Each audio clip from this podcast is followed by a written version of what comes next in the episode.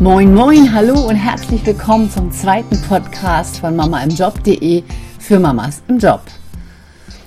Danke erstmal für euer positives Feedback auf den ersten Podcast und den ersten Newsletter. Das ist offensichtlich sehr gut angekommen. Das freut mich. Wir haben uns auch viel Mühe damit gegeben.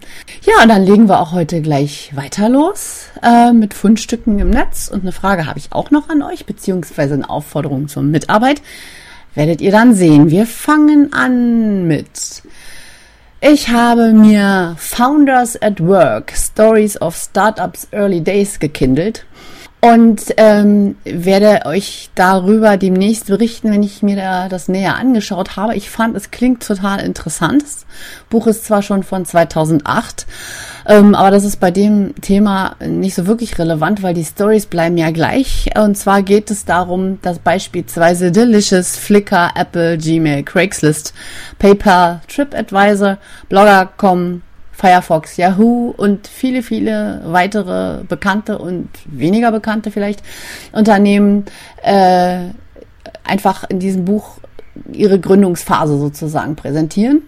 Ich habe noch nicht reingeguckt, ich fand es nur total spannend und wie gesagt, habe es jetzt auf meinem Kindle Paperwhite und werde mir das danach mal in Ruhe ansehen und mal eine Rezension dazu schreiben, beziehungsweise euch hier sagen, ob es sich lohnt, das zu kaufen oder nicht. Das kostet im Kindle Store knappe 8 Euronen und ähm, ansonsten äh, die, die gebundene Ausgabe ist natürlich viel teurer.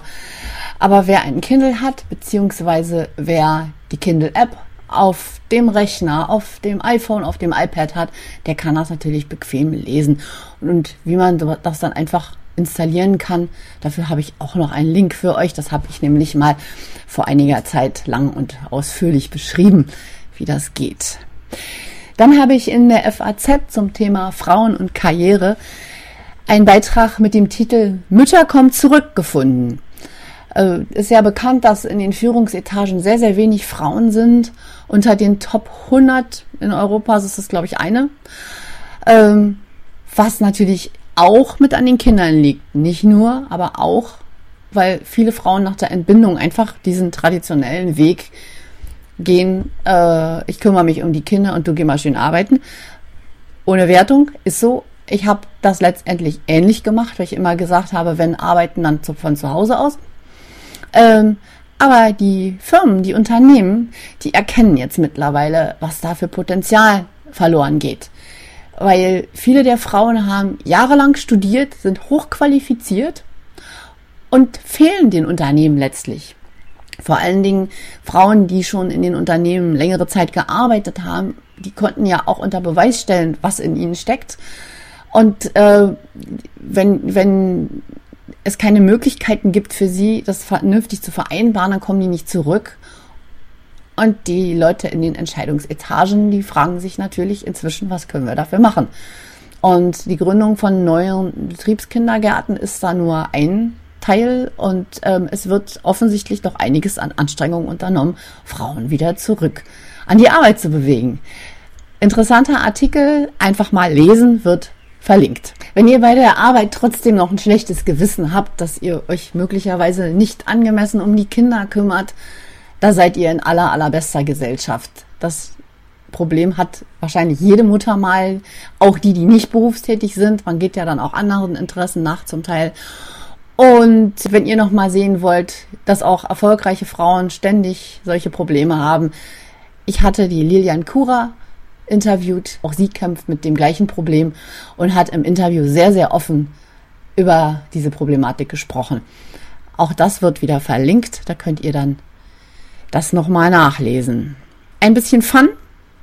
Der Tagesanzeiger, Schweizer Zeitung, hat sieben Fragen gefunden, die Eltern von ihren Kindern nicht hören wollen, wie zum Beispiel, was erben wir eigentlich mal? Diese und sechs weitere mit den dazu passenden Antworten, wie gesagt, Tagesanzeiger CH. Ich werde da auch nochmal den Link euch dann in die Beschreibung unter den Podcast, in den Newsletter beziehungsweise in den Beitrag zum Podcast und Videocast einstellen.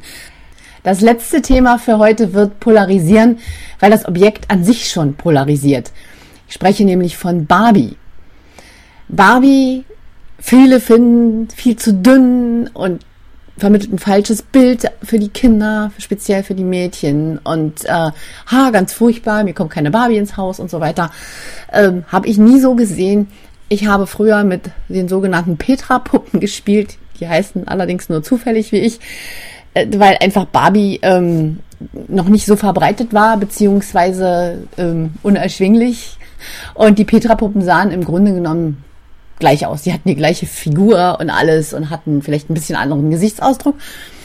Aber wir haben die auch mit Begeisterung angezogen und wieder ausgezogen und aus mir ist trotzdem keine Tussi geworden. Also ähm, es ist, glaube ich, es kommt nicht davon, es hängt nicht davon ab, was die Kinder vorgesetzt bekommen, sondern wie es interpretiert wird und auch so ein bisschen auf den jeweiligen Charakter. Es mag Mädchen geben, die sich da total von beeinflussen lassen und auch so dürr werden wollen, aber ich glaube, die sind ernsthaft in der Minderheit. Ja, und früher gab es Barbie als Krankenschwester oder als Stewardess, ähm, lauter typisch weibliche Berufe. Und meiner Meinung nach ist Mattel jetzt einen Schritt in die richtige Richtung gegangen, weil es gibt leider erst auf dem US-Markt die Entrepreneur Barbie, also die Unternehmerin, die Business Lady mit iPad und iPhone und Aktentäschchen.